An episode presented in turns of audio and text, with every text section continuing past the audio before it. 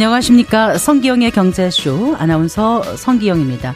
조선 후기 등짐을 지고 골목을 누비던 사람들 있었죠. 등짐에는 간장 같은 장류의 수수 빗자루 같은 생활용품 그리고 여성들을 위한 동동 구리무까지 실려 있었는데요.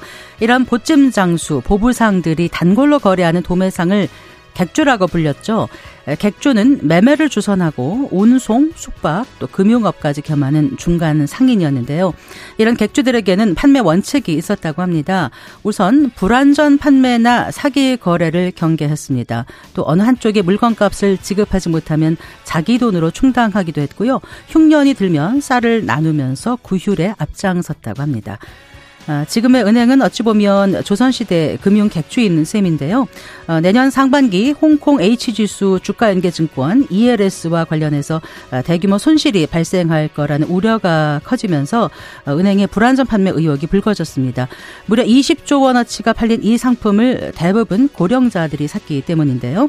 어, 조선시대 객주도 경계했다는 불안전 판매 최신 선진 금융기법을 쓴다는 은행들이 원금 보장과 높은 금리만 앞세워서 부도덕한 판매를 했을까요? 믿기지도 또 믿고 싶지도 않습니다. 자, 성기영의 경제쇼 오늘 이 시간에는 불안전 판매 의혹이 불거진 홍콩 H지수 주가연계증권 ELS의 손실 우려에 은행들이 어떤 대책 세우고 있는지 알아보고요. 보너스를 챙길 것인가, 세금을 더 낼 것인가, 올해 남은 한 달 동안 할 수 있는 슬기로운 연말 정산 꿀팁도 알아보겠습니다. 오늘도 유튜브로도 함께합니다.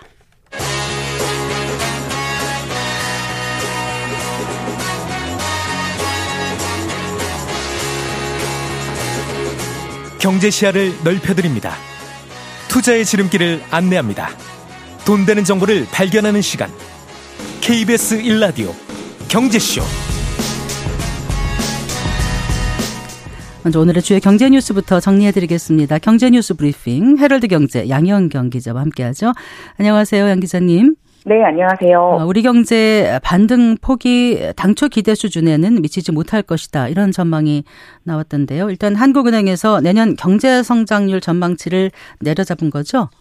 네, 맞습니다. 한국은행은 오늘 오전 발표한 수정 경제 전망에서 내년 경제 성장률 전망치를 2.1%로 제시했는데요. 이는 지난 8월 전망보다 0.1%포인트 낮아진 수치입니다. 앞서 한 해는 2024년 성장률 전망치를 올해 2월에 2.4%에서 5월에는 2.3%, 8월에 2.2%로 조금씩 수정을 해왔는데요. 네. 오늘 내놓은 전망치 2.1%는 국제통화기금과 아시아개발은행, 한국개발연구원에서 제시한 2.2%보다는 낮고 한국금융연구원과는 같은 수준입니다. 이번 전망치 조정은 경제협력개발기구 OECD가 전날의 내년 전망치를 2.1%에서 2.3%로 0.2%포인트 올려 잡은 것과는 반대되는 상황이어서 눈길을 끌었는데요. 네. 우리 경제의 반등폭이 당초 기대했던 수준에는 미치지 못하고 물가 둔화 속도도 예상보다 더 느려질 수 있다. 이런 시각이 반영된 것으로 보입니다. 네. 그 지난달 산업 활동을 보여주는 3대 지표 모두 어, 마이너스 기록한 건가요? 네, 맞습니다. 통계청이 오늘 발표한 산업활동 동향에 담긴 내용인데요. 10월 전산업 생산지수는 111.1로 전월보다 1.6% 감소했습니다. 이는 3년 6개월 만에 최대 감소폭인데요. 지난 8, 9월 연속으로 플러스를 나타내면서 호조를 이어가다가 반락했지만 전년 동월 대비로는 3개월 연속으로 증가세를 보였습니다. 음, 네. 먼저 제조업 생산이 3.5% 줄어들면서 전체 생산 위축을 주도했고요. 건설업 생산은 0.7% 늘었지만 서비스업과 공공행정 생산이 각각 0.9%, 1.4% 감소했습니다. 소비를 나타내는 소매 판매 지수는 전달보다 0.8% 줄었는데요. 의료 등 준 내구재를 비롯해서 통신기기, 컴퓨터 같은 내구재 판매가 증가했지만 음식료품을 비롯한 비내구재 판매가 감소세를 보였습니다. 네. 설비 투자는 일부 반도체 공장의 장비 반입이 마무리된 영향으로 기계료와 운송 장비 투자가 모두 줄어들면서 3.3% 감소했습니다. 네, 이렇게 그 뚜렷하지 않은 경기 회복세가 결국 하느니 기준금리를 동결하게 된 배경이 됐겠어요? 네, 한은 금융통화위원회는 오늘 오전에 통화 정책 방향 회의를 열고 현재 기준금리 연 3.5%를 조정 없이 동결했는데요. 금리 인상 기조는 사실상 지난 2월 동결로 깨졌고 3.5% 기준금리가 이날까지 약 10개월째 유지되고 있습니다. 네. 한은이 7번 연속으로 동결을 결정한 건 성장 부진 속에 가계부채 등 금융 불균형만 계속 커지는 딜레마 상황이 이어지고 있기 때문인데요. 앞서 설명드렸듯이 산업활동 통계에서는 생산과 소비, 투자 지표가 모두 전월보다 뒷걸음질 쳤고 내년 성장률은 하향 조정한 상황입니다. 금통위는 회의 의결문에서 동결 결정 배경에 대해서 물가 상승률이 당초 예상보다 높아졌지만 기조적으로 둔화 흐름이 이어질 것으로 전망되고 가계부채 증가 추이와 대외 여건의 불확실성도 큰 만큼 현재의 긴축 기조를 유지하는 게 적절하다고 봤다라고 설명을 했습니다. 음, 네. 그렇다고 하느니 미국보다 먼저 기준금리 낮추기도 또 어려운 상황이고요. 네, 맞습니다. 올해 4월 이후 가계대출이 계속 빠르게 불어나고 있는 상황인데요.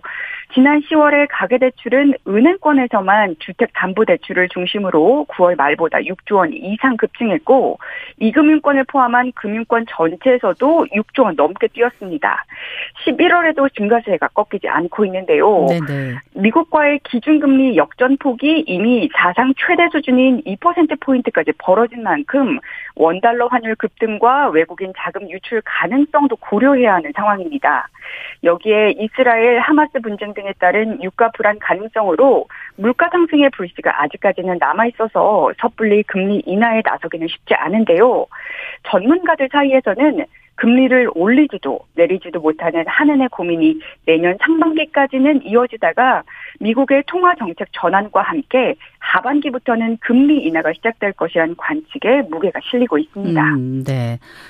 자, 그 내년 상반기쯤 뭐 대규모 손실이 어, 손실이 예상된다고 하잖아요. 지금 홍콩 HGS 그 주가연계증권 ELS와 관련한 그 논란이 지속되자 일단 시중 은행들이 판매 중단에 나서고 있는 모양새예요. 네, 맞습니다. 금융투자 업계를 중심으로 홍콩 항생 중국 기업 지수, 즉 H지수를 추종하는 ELS 상품의 대규모 손실에 대한 우려가 커지고 있는데요. ELS는 기초자산인 주가지수나 개별 종목 가격 흐름과 연계돼서 투자 수익이 결정되는 유가증권을 말합니다. 기초자산의 가치가 애초에 증권사가 설정한 기준 아래로 떨어지면 원금 손실이 발생할 수 있어서 위험도가 높은 상품으로 분류가 되는데요. 네네. 특히 시중은행이 불안전 판매를 했다는 의혹이 제기되면서 최근에 논란이 커지고 있습니다.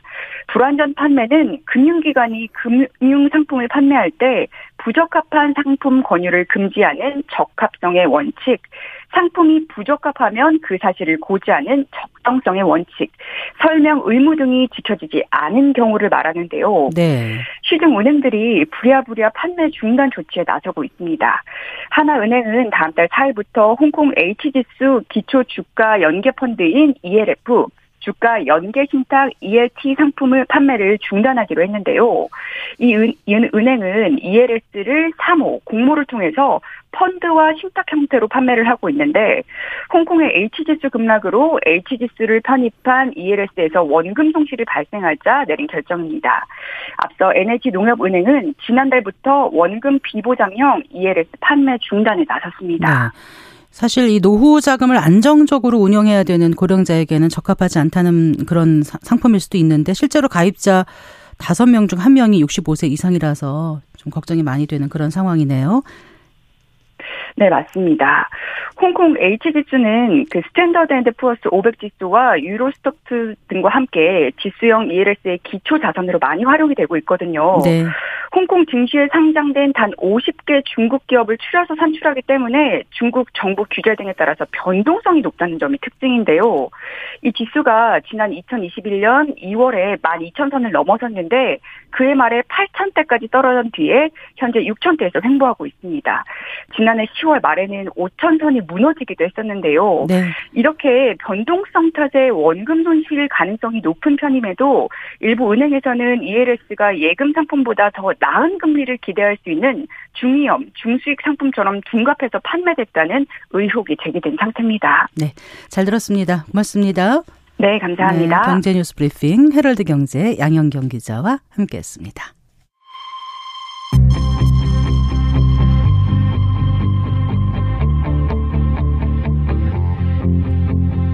경제 전문가의 원포인트 레슨. 꼭 알아야 할 정보와 이슈를 알기 쉽게 풀어드립니다. 대한민국 경제 고수와 함께 투자의 맥을 짚는 KBS 일라디오 경제쇼. 진행의 성기영 아나운서입니다. 어, 연말정산 준비 시기가 다가왔습니다. 남은 기간을 어떻게 마무리하느냐에 따라 어, 다가오는 1월 보너스를 받게 될지 아니면 세금을 더 내게 될지 결정되는데요.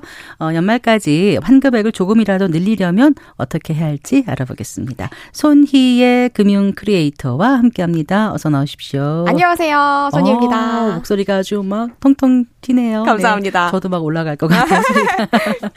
자, 매년 하는 거지만 또 아, 하기 전에 좀 아, 복잡하다. 음. 좀 왠가 왠지 좀 어렵겠다. 네. 이렇게 생각 드는 게 사실 연말 정산이거든요. 네. 아, 근데 이 고생 좀 안 했으면 좋겠다. 누가 대신해 주면 안 되나 하는데 또 안 할 수가 없어요. 그럼요. 네. 해야죠. 음. 일단 소득 공제하고 음. 세액 공제하고 이거부터 헷갈린다 이런 분들이 계세요. 그렇습니다. 정리해 주시겠어요? 네. 그럼 우리가 연말 정산이 뭔지부터 간단하게 좀 짚고 소득공제, 세액공제를 구분해 보면 좋을 것 같습니다. 네. 연말 정산은 한마디로 우리가 이제 소득을 얻었으면은 이거에 대한 세금을 내잖아요. 네. 자 어디 한번 한 해 동안의 세금 정확하게 내셨는지 저희 한번 보겠습니다라고 이제 국세청에서 이제 연초에 수, 접수를 받는 겁니다. 그리고 나서 덜 냈다면 더 내라고 하고 네. 더 냈다면 아이고 미안합니다. 라고 돌려주는 게 연말정산인 거고요. 네. 그렇다면 소득공제랑 세액공제는 뭐가 다르냐? 이 소득공제는 우리가 이제 세금을 매기는 대상이 있잖아요. 그게 우리의 총 급여액이 되는 건데 그 대상을 좀 줄여주는 역할을 하는 게 소득공제고요. 네. 그리고 1차적으로 산출세, 그러니까 1차적으로 손희 씨 세금 이만큼 내십시오. 라는 계산값이 나왔을 때 네. 직접적으로 세금을 줄여주는 역할을 하는 게 세액공제입니다. 합니다. 세액 공제가 그럼 더 크겠네요. 그렇습니다. 네. 일반적으로 근로자들에게는 세액 공제가 좀 더 유리하고요. 우리 돌려받게 됐을 때 보통은 13월에 월급, 14월에 보너스 뭐 이렇게 부르는 거죠. 네. 자, 그러면 연말정산 제대로 해보자. 어, 음, 얼마 안 남았지만 해보자. 네. 열심히 섰다면 가장 먼저 뭐부터 챙겨야 될까요? 어, 지금 당장 해야 되는 거는 뭐니 뭐니 해도 연말정산 미리 보기를 꼽을 수 있을 것 같습니다. 아, 지금 들어가면 볼 수 있어요? 네, 지금 아. 이미 열려 있어요. 네. 그러니까 이름 그대로 미리 보는 거잖아요. 그래서 11월, 12월 이렇게 열어주는 건데요. 네, 이름 그대로 연말정산을 하기 전에 당신이 세금을 뱉어낼 것 같은지, 뭐 혹은 돌려받을 것 같은지 요거를 가능해라. 표현이 뱉어내기 말고 다른 건 없을까요? 어, 그러니까 돌려받는 거하고 네. 더 내야 된다는. 네, 네, 네, 추가로 낸다. 아, 네, 어떻습니까? 네. 네. 추가로 낼지 혹은 돌려받게 될지 음, 요거 것에 대해서 가늠을 할 수 있게 하는 서비스인 거고요. 지금 당장 접속 가능합니다. 네. 홈택스 홈페이지 들어가셔가지고 본인 인증하시고요. 네. 들어가시면 예측액이 나오니까요. 네. 자, 우리 또 11월 마지막 날이잖아요. 이제 12월부터는 내가 어떻게 해야 될지를 좀 보실 수 있을 것 같습니다. 음. 그럼 들어가면은 뭘, 뭐 어떤 게 나와요? 신용카드 여지껏 쓴 어, 거라든가. 어, 맞습니다. 그러니까 1월부터 9월까지에 대해서는 신용카드 쓴 것이 실제 반영액, 실제 소비액이 나오고 나고요 10월, 11월, 12월에 대해서는 본인이 직접 입력하게 돼 있습니다. 네. 네. 그래서 입력을 하고 나면 예측 금액이 나오게 되는 거죠. 네. 그럼 체크카드 뭐 이런 것도 그렇고 전통 시장에서 뭐 현금 지출했다 이런 것도 다 나오는 건가요? 네. 구분돼서 나오고요. 아. 만약에 본인이 추가로 낼 것 같다라고 한다면 절세 전략이라고 해서 어, 이런 상품을 이만큼 넣어 보시는 건 어떠세요? 라고 전략까지 제안을 해주고. 아, 그래요? 네. 아, 한 번도 안 해봤어요. 미리 보기. 어, 오늘 네. 한번 해보시길 추천드립니다. 일단 카드 소비가 많으면 환급 받을 가능성은 높은 거 죠? 어, 맞는 말이기도 하고요. 틀린 말이기도 어, 네. 한데요. 네. 네. 왜 그러냐면 전략을 좀 잘 짜야 되는 것이 우리가 요 항목을 세법에서는 신용카드 등 소득공제라고 이렇게 묶어 두었어요. 그러니까 신용카드, 체크카드, 현금으로 쓰고 나서 현금 영수증 처리하는 거 모든 걸 다 포함을 하겠다는 거죠. 네. 자, 이것이 우리가 예를 들어 한 해 동안에 천 원만 썼다고 해서 천 원에 대해서 소득공제를 다 해주는 게 아니고 본인의 총 급여액의 25% 초과분에 대해서 소득공제 적용을 해주는 거예요. 네.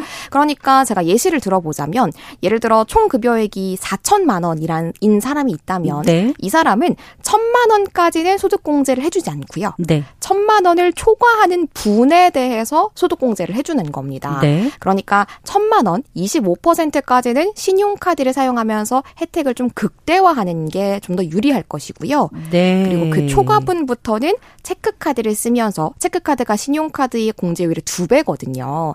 그래서 그 이후부터는 체크카드 그리고 현금 영수증을 쓰는 게 조금 더 유리하다라고 할 수 있겠습니다. 아, 그러니까 신용카드 소득공제 한도를 초과했다면 추가로 공제받을 수 있는 게 그럼 체크카드로 돌려서 쓰란 말씀이신 네, 그러니까 거예요? 25%를 넘는다면 음. 신용카드가 공제율이 15%고 체크카드가 30%, 네. 현금 영수증도 30%이기 때문에 네. 25%까지는 신용카드, 그다음 그 뒤부터는 체크카드와 현금 영수증을 쓰는 게 유리하다라는 말인 거죠. 그밖에 또 어떤 게 공제가 가능한 거예요? 어, 추가 공제 항목들도 빼놓을 수가 없을 것 같은데요. 예를 들어 아까 전통시장을 말씀을 주셨잖아요. 네네. 그것 역시 추가 공제 항목입니다. 그래서 전통시장 그리고 우리가 도서를 산다든지 공연을 보러 간다든지 이거를 문화비 소득 공제라고 네네. 하는데요. 그리고 또 대중교통 탈 때 공제해주는 이 세 가지 항목이 추가 공제 항목이기 때문에 어, 만약에 나는 이미 좀 돈을 좀 많이 썼고 최대로 신용카드를 받을 수 있는 공제를 채운 것 같아라고 네. 하신다면 이때는 추가 공제 이 방금 말씀드린 세 가지를 노리셔가지고 공제 혜택을 추가로 노리실 수가 있는데요. 이 말씀드린 전통시장과 책 문화비 그리고 대중교통에 대한 항목은 최대 300만 원까지 공제가 가능합니다. 아, 그것도 한도가 있군요. 네. 근데 네. 또 원래 좀 반길 것이 대중교통은 원래 기존에 40%까지만 공제를 해주는데 네. 80%까지 공제를 해주겠다고 늘려줬어요. 그러니까 대중교통을 좀 많이 타라는 의미가 있겠죠. 그래서 12월 동안에 좀 대중교통을 많이 타신다면 네. 그 부분에서도 추가 공제를 좀 노릴 수 있을 것 같습니다. 그렇군요. 네.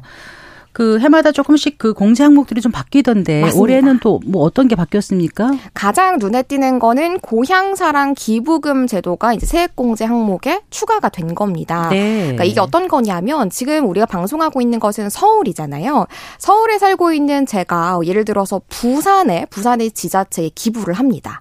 그러면 저는 거기에 아니 그러니까 그 우리 그 손희애 네. 크리에이터께서는 음? 고향이 부산이 아니더라도 네 본인의 고향이 거기가 아니더라도 아. 관심이 있는 지자체면 어디든지 기부가 가능하거든요. 아, 고향이 아니라도 맞아요. 네. 뭐 사실 고향이란 걸 넣은 건 이제 조금 더 본인의 고향에 관심을 가져주세요. 뭐 이런 아, 의미를 그렇군요. 담고 있는 의미인 거고요. 네. 어느 지자체에 기부를 해도 상관이 없어요. 네. 그래서 10만 원까지 기부 금액에 대해서는 100% 세액 공제를 해주고요. 네. 10만 원 초과 500만 원까지는 16.5%에 대해서 기부금 세액 공제 적용을 해줍니다. 네. 어, 그래서 요 부분 만약에 좀 내가 돕고 싶 은 지자체가 있다면 지자체도 돕고 그리고 나의 세액공제도 좀 챙길 수 있는 항목 올해부터 추가됐으니까 관심 있게 봐도 좋을 것 자, 그러니까 같고요. 10만 원을 하면 10만 원을 그대로 돌려받는다는 네, 거죠. 세액공제로 세액 그대로 돌려받는 겁니다. 네, 그리고요. 네, 그리고 또 회사 다니고 계시다면 식대 그러니까 식사비를 지원받는 금액들이 있을 텐데요.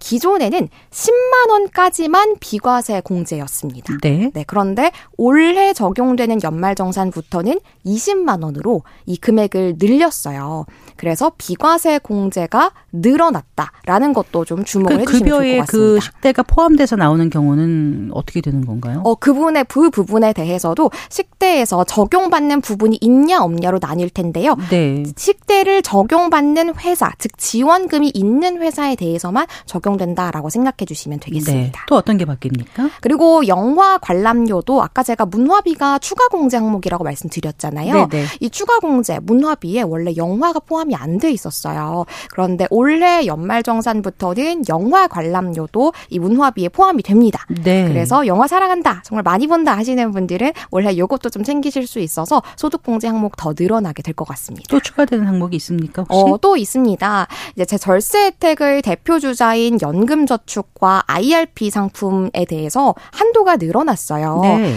연금저축 항목은 기존에는 400만 원까지 이제 우리가 공제 한도가 정해져 있었는데요. 네, 네. 200만 원 추가돼서 600만 원까지 혜택 받으실 수 있고요. 네. IRP는 기존에는 700이었는데 이제 900으로 늘어났습니다. 각각 200만 원씩 늘어났으니까 혹시 여력이 되신다면 이렇게 절세할 수 있는 상품에 조금 더 저축하셔가지고 세액공제 혜택 더 보셔도 좋을 것 같습니다. IRP가 퇴직연금 말씀하시는 맞습니다. 거죠? 네. 그 퇴직연금에 대한 세액공제가 몇 퍼센트라고요? 제가 지금 잘못 네, 놓친 것 네, 같아서. 세액공제 항목 제가 네. 방금 말씀 안 드렸어요. 이게 우리가 소득액에 따라서 조금 달라요. 한도 는 700에서 900으로 늘어났지만 네. 공제율은 나의 총 급여액 5,500만 원 기준으로 이하라면 16.5%를 적용받고요. 네. 세액공제율이요. 네. 그리고 만약에 5,500만 원 초과로 총 급여액을 받으시는 분들이라면 세액공제율 13.2% 조금 적용받습니다. 낮아지군요. 낮아집니다. 네. 그래서 절제 상품에 얼마를 넣어야 할지 좀 감이 아, 잘 안 오는 분들 얼마를 넣으면 되는 거예요? 이게 사실 아까 제가 말씀드렸던 연말 정산 미리 보기 활용하시면 정답이 띵동 하고 바로 나옵니다. 네. 아, 그래요? 왜냐하면 오. 이게 우리가 개인이 일일이 계산하려고 하면 너무 어렵잖아요. 근데 연말 정산 미리 보기 지금 접속하셔서 본인 인증하고 나면 내가 더 내게 될지 돌려받을 게 될지 그걸 가늠하는 것뿐만 아니라 즉석에서 연금 저축 얼마 넣었을 때는 얼마를 더 받게 될지 아, 네, IRP를 얼마 넣었을 때는 얼마를 돌려받게 바로 계산이 돼요? 맞아요. 오. 계산기처럼 바로 나오기 때문에 네. 요것도 입력을 해보시면은 뭐 누가 그거 한 500만 원 좀 넣어야 된다던데 이렇게 하면 그걸 따라하지 마시고 네. 연말정산 미리 보기에서 정확한 수치를 보고 저축하시는 걸 추천드려요. 그렇군요. 절세 상품 그 저축할 때 어떤 점 주의해야 될까요? 어, 주의할 거 있습니다. 방금 말씀드린 것처럼 저축해서 돌려받게 된다면 너무 좋겠지만요. 이 두 상품, 연금저축과 IRP, 즉 퇴직연금은요. 결국은 노후를 대비하기 위한 상품이에요. 그래서 55세가 되기 전에 이 상품을 해지해서 돈을 되찾게 된다면 네. 세액공제 받은 돈도 뱉어내야 되고요. 그리고 내가 해지해서 받는 원금에 대해서도 16.5% 세금을 물게 돼요. 네. 그렇기 때문에 어 이거 생각보다 굉장히 손실이 큰데라고 느끼실 수 있으니까요. 네. 이 55세까지 좀 당장 필요하지 우리 소위 얘기해서 여력이 되는 돈 있잖아요. 그만큼만 저축을 하시는 게 그렇겠네요. 좋겠습니다. 네. 아까 그 고향사랑 기부금 그 올해부터 새로 이제 신설된 항목이라고 네. 말씀해 주셨는데 그 외에도 이제 기존 기부금에 대해서 공제라든가 연말정산 혜택 있지 않습니까? 그것도 좀 그렇습니다. 정리를 해 주세요. 네, 요 내역들, 어, 나 기부해야지, 기부해야지라고 생각을 하셨다가 해를 넘기시는 경우가 있습니다. 반드시 연말까지, 즉 12월 31일까지 이 기부에 대해서 전산 처리까지 끝나야 올해의 연말 정산, 올해 2023년 귀속분에 대해서 적용받을 수 있으니까 네. 이제 가급적 12월 중순 정도까지는 기부 네. 내역에 대해서 마무리를 하시는 걸 추천을 드리고요. 네. 기부할 수 있는 방법이 사실 우리가 어 기부는 돈 많은 사람만 하는 거 아니야라고 생각하실 수 있지만 이 기부금 영수증 챙길 수 있는 아주 간단한 방법을 제가 하나 추천드리고자 어떻게 해요. 해요? 집에 안 입는 옷들이나 어 멀쩡한 물건인데 나는 쓰지 않는 물건들이 있을 수 작아져서 있잖아요. 못 입는 옷들이 많아요. 네. 그럴 수 있습니다. 네, 네. 그런 것들 우리가 아름다운 가게 같은 공적 기관들이나 그런 기관 그 업체들에다가 기부를 하면 기부금 영수증을 끊어줍니다. 네. 그러면 우리가 기부한 물품이나 옷은 어려운 이웃에게 가고요. 네. 그리고 우리가 기부해서 책정받은 금액은 우리는 기부금 영수증을 받아서 세액공제 혜택까지 챙길 수가 있는 그건 거죠. 얼마까지 한도가 되나요? 어, 한도는 사실 거의 정해져 있지 않습니다. 사실 천만 원, 천오백만 원 이렇게 돼 있기 때문에 네. 굉장히 큰 구간이라서. 네. 생각하지 않으셔도 될 것 같고요. 네. 이렇게 가급적 이제 쓰지 않는 물건들이지만 버릴 만한 것들은 안 된다는 네. 거꼭 기억해 주시면 좋겠습니다. 그리고 인적 공제 이것도 이제 고민되는 부분 중에 하나라고들 하시더라고요. 네. 그러니까 자녀 교육비 같은 경우는 누구 앞으로 하는 게 유리한지. 사실은 보통은 우리가 만약에 소득이 많은 사람과 적은 사람, 부부 둘 중에 한 명이라도 적은 사람이 있다면 소득이 적은 사람 앞으로 몰아주는 것이 유리하다. 이제 이게 일반적인 원칙처럼 얘기를 하는데 요. 요것 역시 연말정산 미리 보기를 통해서 반드시 점검하시는 걸 추천드립니다. 우리가 소위 얘기해서 세금을 아낄 수 있는 방법, 즉 세테크에서 절대적인 공식이라는 건 있을 수가 없거든요. 그래서 연말정산 미리 보기 하시는 걸 추천드리지만 그래도 일반적으로는 소득 적은 분이 유리해서 제가 예시를 네. 하나 가져와 봤습니다. 네네. 예를 들어 맞벌이 부부와 대학생 자녀가 있습니다. 그러니까 남편이 연봉이 8,500만 원이고 올해 사용한 신용카드 사용액이 3천만 원 정도예요. 네. 그리고 아내는 5천만 원의 연봉을 받고 네. 신용카드를 1,500만 원 정도 썼습니다. 네. 이때 자녀가 대학생인데 네. 1,200만 원이나 카드로 사용을 한 어, 거예요. 벌써 머리 아파요. 그럼 이때 어, 이거 누구 앞으로 해야 돼? 굉장히 고민되실 수 있잖아요. 네, 이때 아내 앞으로, 즉 제가 이제 소득이 적은 사람 앞으로 몰아주는 게 일반적으로는 유리하다라고 말씀드렸잖아요. 이 경우에도 아내 앞으로 몰아주는 것이 5만 원을 더 절세할 수 있는 방법이니까요. 유념을 하셨다가 하지만 절대적인 건 아니니까 미리 보기 꼭 하시라라고 말씀드리고 싶습니다. 네. 왜 아내한테 하는 게 더 그런지는 제가 아, 언뜻 계산이 안 돼서. 아, 네. 아까 제가 이제 연봉이 조금 더 낮은 사람한테 인적 공제를 몰아주는 게 유리하다라고 말씀드렸잖아요. 네네. 제가 방금 예시로 남편이 연봉 8,500만 원, 네. 아내가 연봉이 5천만 원으로 그래서 조금 더 적은 사람 앞으로 몰아주면 제가 신용카드 소득 공제가 25%까지는 네네. 아예 안 되고 그 초과분부터 공제가 된다고 했잖아요. 네. 그 25%를 충족하는 게 조금 더 쉽 게 낮은 네. 금액으로 할 수 있기 때문입니다. 그래서 계산해 보니까 아내 앞으로 하는 게 5만 원 더 이익이다. 그 맞습니다. 그 말씀이신 거죠. 네. 그 퇴직하시거나 이직하신 분들도 고민이 계실 것 같아요. 네. 어떻게 내가 연말정산 해야 되나 이런 분들을 위해서 말씀해 주신다면요. 네. 두 가지로 나뉘는데요. 올해 안에 이직을 성공하셨다면 이직한 회사에서 퇴직했던 그러니까 전 회사에 대한 연말정산까지 하시면 되고요. 네. 만약에 올해 안에 이직을 성공하지 못하셨거나 혹은 사업자로 전환을 하신 케이스이시라면 내년 2024년도 5월에 종합소득세 아, 신고할 때 네. 한꺼번에 하시면 되겠습니다. 종합소득세 신고는 5월 31일까지 하면 되는 맞습니다. 거죠. 한 달 내내입니다. 네. 그 연말 정산 전산 그 전산 처리할 때 간소화 자료하고 내가 사용한 거 다를 때 그때는 다 일일이 서류를 챙겨야 됩니까? 네, 일일이 챙겨야 되는데요. 사실은 이게 우리가 간소화 자료가 100% 일치할 수는 없습니다. 그렇기 때문에 어 이거 뭐 국세청에서 해준 자료니까 맞겠지라고 생각하지 마시고 네. 반드시 좀 이렇게 점검을 하는 시간을 가지시기를 추천을 드립니다. 네. 자, 연말 정산 보너스 챙기기 위해서 꼭 명심할 것이 있다면 끝으로 한 말씀 부탁드릴게요. 아, 네. 제가 사실 오늘 여러 번 강조한 단어가 바로 연말정산 미리 보기였습니다. 네, 네. 이거 꼭 하시길 추천을 드리고요. 그리고 우리가 보통은 금리가 높은 적 금에 대해서는 정말 빠르게 많이들 열광을 하시는데 이 세테크에 대해서는 관심을 아직 안 가지시는 경우가 많으세요. 따지고 보면 세금을 덜 다시 더 추가로 내는 이것이 내는 게 더 우리가 더 손해일 수 있으니까 네. 한 푼이라도 돌려받는 것을 네, 적금 금리가 더 높을 수 있으니까 세테크 잘 챙기면 좋겠습니다. 네, 잘 들었습니다. 고맙습니다. 감사합니다. 네, 손희의 금융 크리에이터와 함께했습니다.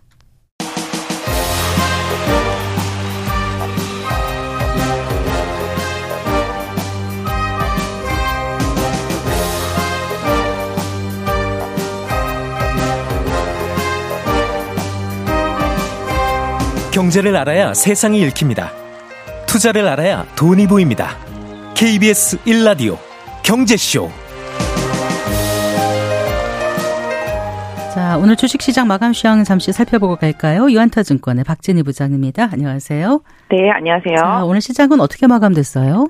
네, 오늘 11월 말일 월말 맞아서 양 시장 모두 강세로 마감을 했습니다. 그러네요, 네. 네, 거래소 시장 같은 경우는 15.48포인트 오른 2,535.29포인트에 마감을 했고요. 코스닥 시장도 9.24포인트 오른 831.68포인트로 마감을 했습니다.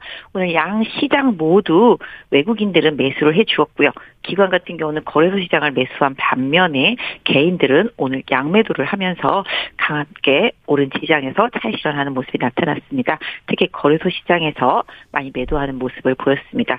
어제 미국 시장 같은 경우도 뭐 금리도 다시 또 내리는 상황이었었고요. 오늘 우리 시장 같은 경우도 금통위에서 금리를 동결했는데요. 오늘 뭐 단기물, 장기물 모두 부합세를 보이면서 채권 쪽에서는 좀 금리가 마감이 됐고요. 네. 전체적으로 해외 시장 같은 경우도 뭐 그닥 나쁘지 않은 상태 속에서 좀 마감을 했는데요. 오늘 우리 시장 월말 트레싱 물량이라든지 그다음에 MSCI 지수 신규 편입과 관련되어 있는 종목들이 종가에 좀 변동성이 많이 컸던 하루였던 것 같습니다. 네.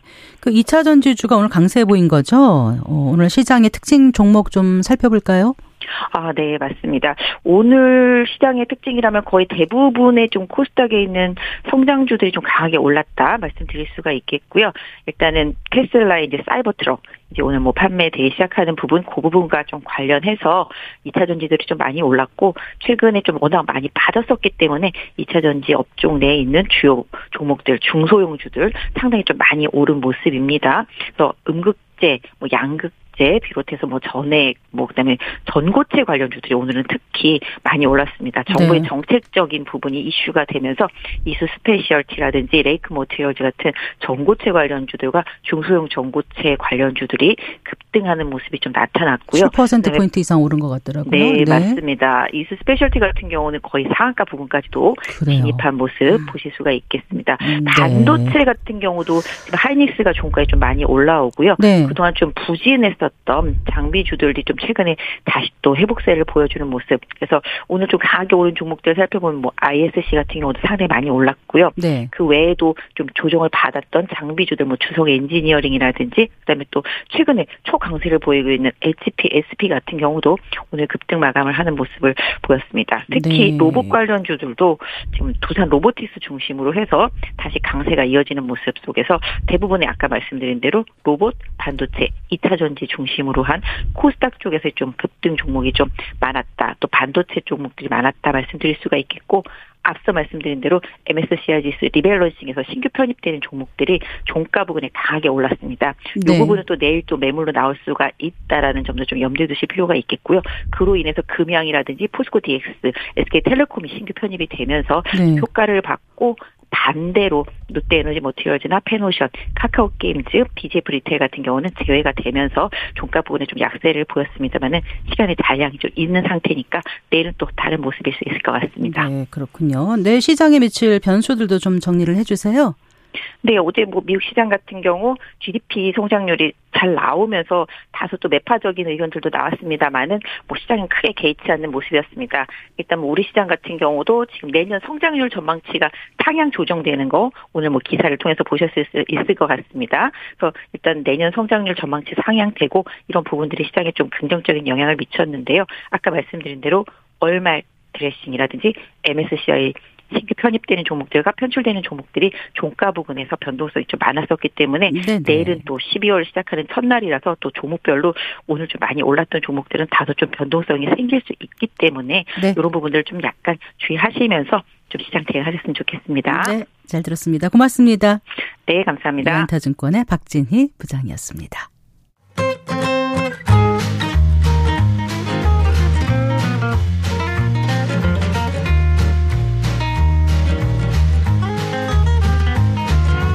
경제 맛집 투자 핫플.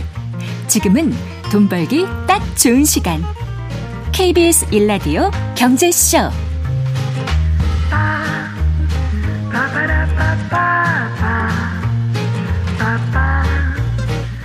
요즘 같은 고금리 시대에 2%대 주택담보대출 만나는 건 사실상 불가능하죠.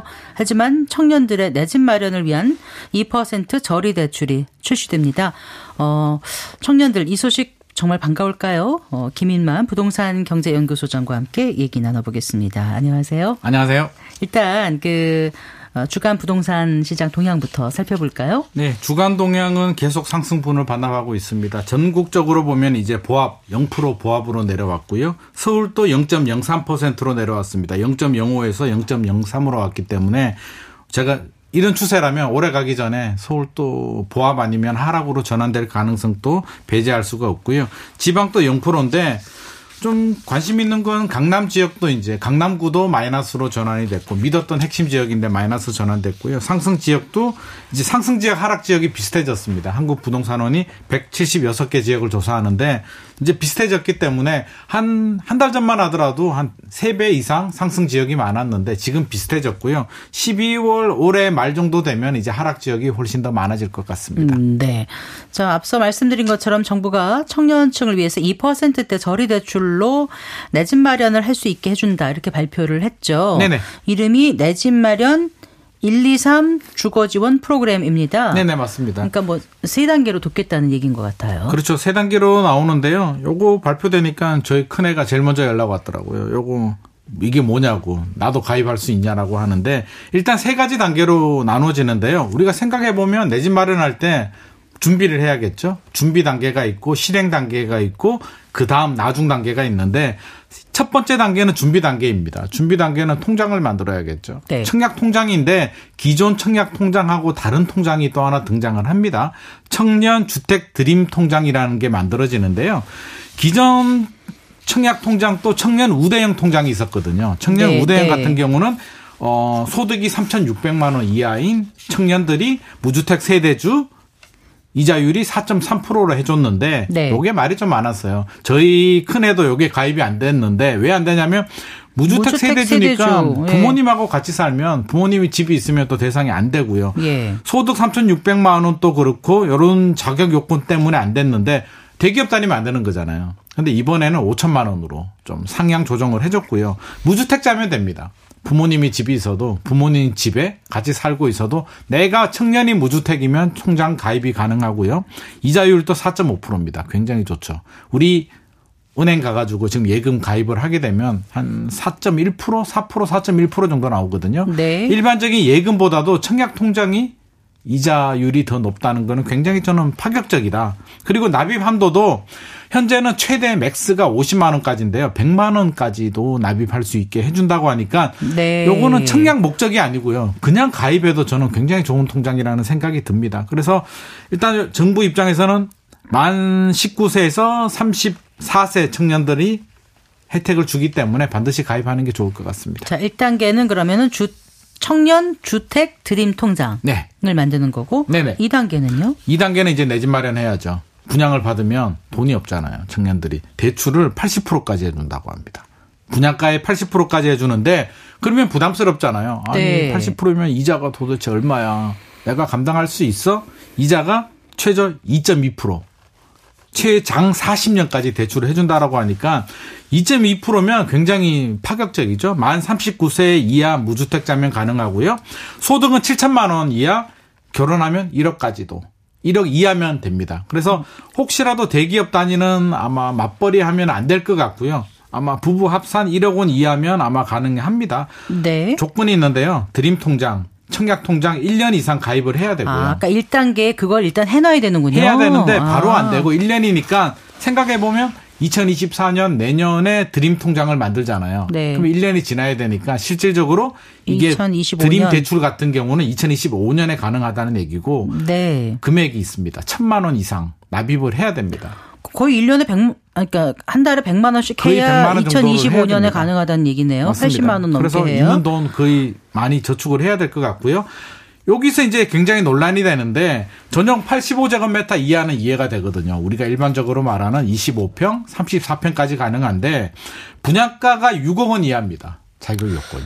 아. 그러면 서울은 현실적으로 6억 원 이하 새 아파트 분양받기가 어렵기 서울 때문에 아파트 평균 가- 매매 가격이 중위 가격이 전용 가격이- 84 같은 경우는 한 11억 정도 나오고요. 아. 전용 59 우리가 25평 아파트 같은 경우는 한 8억 9억 정도 나오기 때문에 네. 서울에서는 현실적으로 좀 어렵습니다. 그렇겠네요. 하지만 서울이 아닌 수도권 외곽 지역이나 지방 같은 경우는 많은 대상이 될 수도 있기 때문에 음, 네. 왜 서울은 안 해주느냐라고 말씀하실 수도 있는데 정부 입장에서는 서울 집중화 현상 또 네. 한정된 제한된 예산 범위 내에서 혜택을 줘야 되기 때문에 아무래도 좀 가격 기준 선을 만든 것 같고요.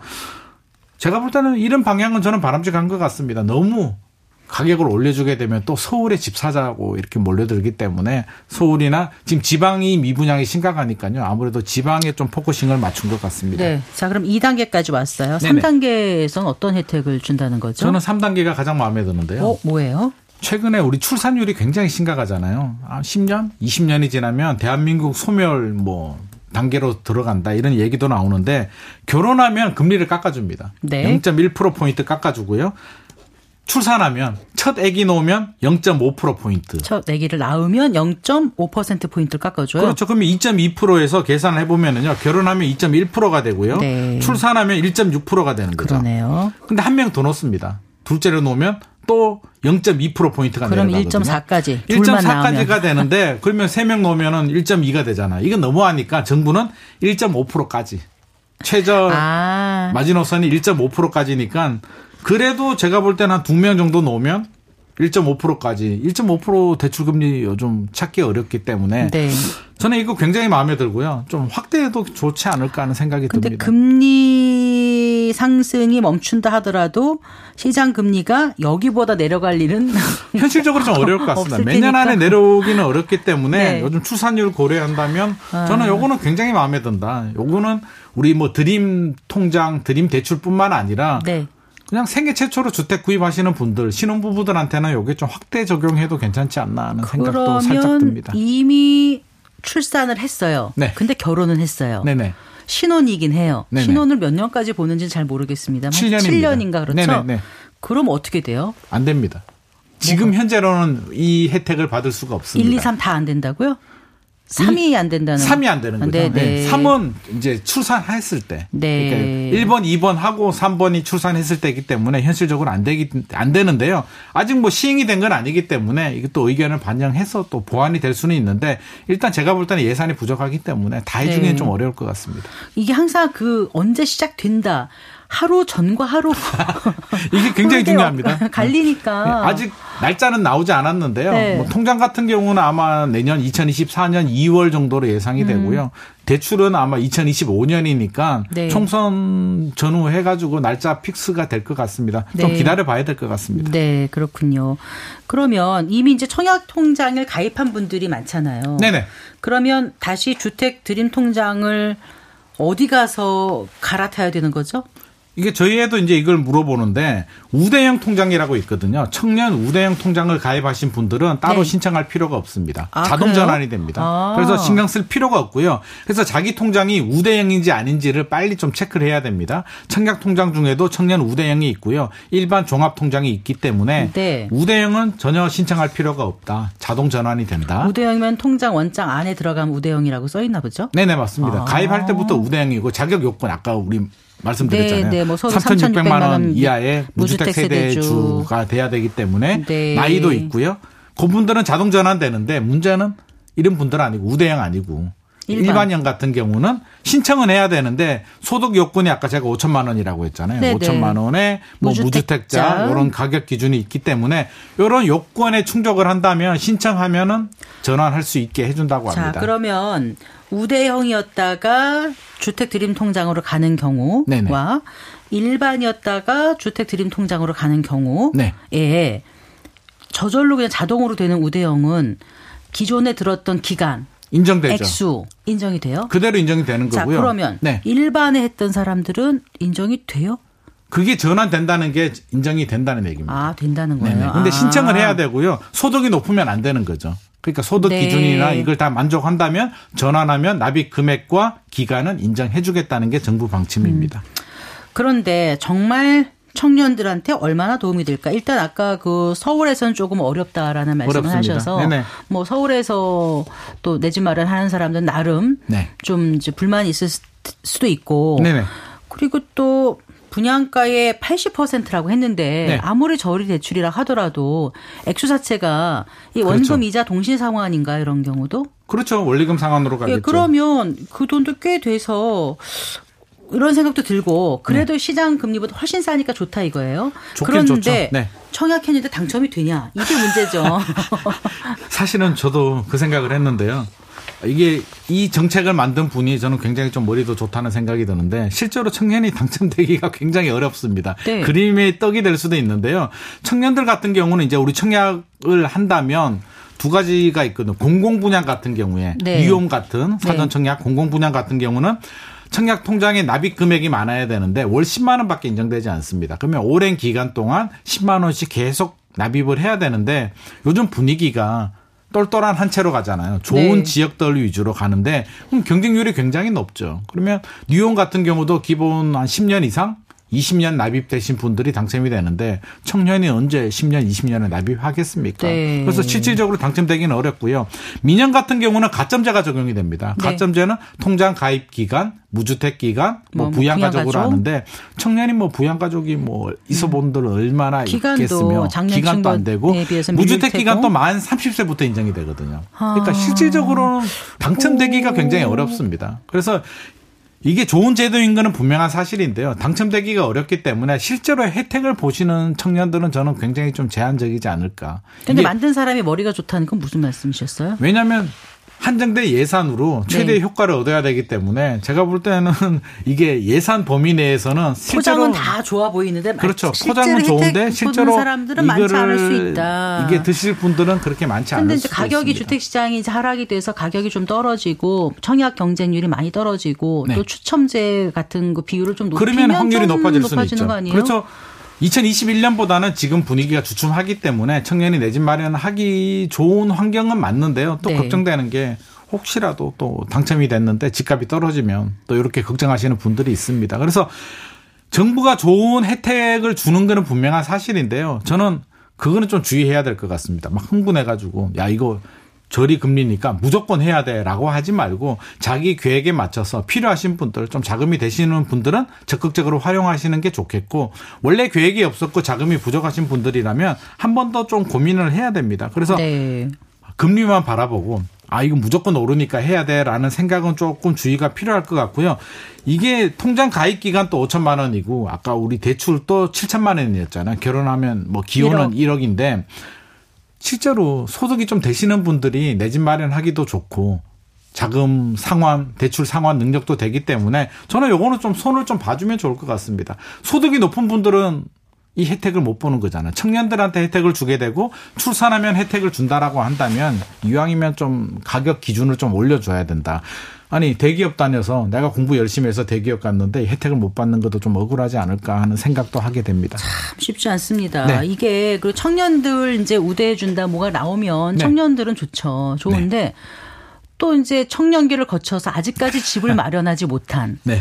뭐 이래저래 여러 가지 이유로 네. 힘들었던 분들 이제 좀 해보려는데 나는 뭐야 이러는 분들도 꽤 계시더라고요. 굉장히 섭섭해하고 있습니다. 예. 특히 이게 만 39세 넘어가 가지고요. 40세 넘어가시는 분들은 아니 나이 먹는 것도 서러운데 혜택까지 내가 좀 열심히 준비하고 있는데 네. 결국에는 이게 파이가 파이잖아요. 늘어나면 괜찮은데 저 사람이 더 파이가 같은데 그렇죠. 저 사람한테 혜택이 가면 나한테 들어온다 이렇게 생각이 들 거 아니에요. 이게 파이가 커져가지고 골고루 다 나눠 먹으면 괜찮은데 제한된 음. 파이 안에서 청년들한테 더 혜택을 주게 되면 사실 40대 분들이 집은 제일 필요하죠. 결혼하고 자녀들 교육이라든지 그래요. 안정적인 환경이 필요하고 젊은 세대들이 너무 일찍 주택 시장이 뛰어들어서 그렇지 원래 같은 경우는 40대 좀 마련하지 않습니까? 원래 주택 구매 연령은 40에서 59세입니다. 그런데. 그래서 40세인데 지금 뭔가 뒤바뀌어 가지고 이제 청년들한테 많은 혜택을 출산율도 그렇고 청년 또 정치적인 또 그런 이유도 있기 때문에 청년한테 집중이 되면 아무래도 40대, 50대 분들이 좀 소외될 수는 있죠. 그동안 믿고 나 열심히 준비하고 있었는데 점점 점점 파이가 줄어들기 때문에 소외감 느낄 수도 있고요. 이런 부분은 저는 좀 정부도 좀 고려를 좀 해야 되지 않나 싶고 저 개인적인 마음은 좀 생애 최초로 이 나이로 자르지 말고 네. 그냥 생애 최초로 주택을 구입하신 분들은 1, 2, 3처럼 이런 혜택을 좀 주는 것도 괜찮지 않나. 아. 처음으로 집 사는 분들한테 저리 대출 좀 해주고 네. 한도 좀 넓, 높여주고 물론 DSR은 적용돼야 되겠지만 네. 소득이 되시는 분들이라면 소득 대비해서 한도 좀 넓, 올려주고요. 네. 결혼하고 출산하면 금리 좀 깎아주는 거 우리 미래를 위해서 필요한 제도이기 때문에 네. 나이로 탁 잘라서 39세 이하면 청년이고 40세면 또 청년 아니냐 그것도 좀 그렇죠. 그래서 조금 더 전향적인 완전 청춘이거든요. 그래서 그런 좀 고려도 좀 정책 당국에서 해봤으면 좋겠다는 생각이 들고 하나만 더 여쭤볼게요. 네. 그 뉴홈 청년층에 뭐 34만 호 공급을 한다는데 네네. 34만 호면은 어느 정도죠? 우리가 느낌이 안 오죠. 네. 이번 그 보도자료 내용을 보면 34만 호 뉴홈이 반응이 좋았거든요. 뉴홈이 이제 공공 분양 브랜드인데 세 가지 유형으로 나뉘죠. 나눔형이라고 해서 시세의 70% 이하로 굉장히 낮게 분양을 해주는 유형이 있고요. 80% 수준으로 일반형이 있고 살아보고 결정하는 선택형이 있는데 입지가 좋고요. 분양가가 굉장히 저렴했기 때문에 네. 지금까지는 흥행에 성공했습니다. 그렇더라고요. 반응이 좋은데 34만 원을 공급한다라고 하는데 느낌이 안 오는데요. 제가 예를 들면 우리 일기 신도시 있죠. 분당, 일산, 평촌, 중동, 삼본 일기 신도시가 다 합쳐도 30만 원입니다. 아 그래요. 그럼 일기 신도시 합친 것보다도 더 많은 이용 물량이 나온다고 하는데 현실적으로 지금 이제 윤석열 정부가 한 3년 정도 정도 남았는데 이게 34만 원 공급하기는 쉽지 않을 것 같고 일관성 있게 뭐 추진한다라는 의지 정도로 봐야겠고요. 이게 좋은 제도라면 차기 차차기 정부에서도 이렇게 좀 저렴한 주택을 계속 공급해 준다면 우리 서민들 내 집 마련하는데 큰 도움이 되지 않나 싶습니다. 네 오늘 말씀 잘 들었습니다. 고맙습니다. 감사합니다. 아, 김인만 부동산 경제연구소장과 함께했습니다. 네, 마칠 시간이네요. 성기영의 경제쇼 오늘 순서 여기서 인사드리겠습니다. 저는 성기영이었습니다. 고맙습니다.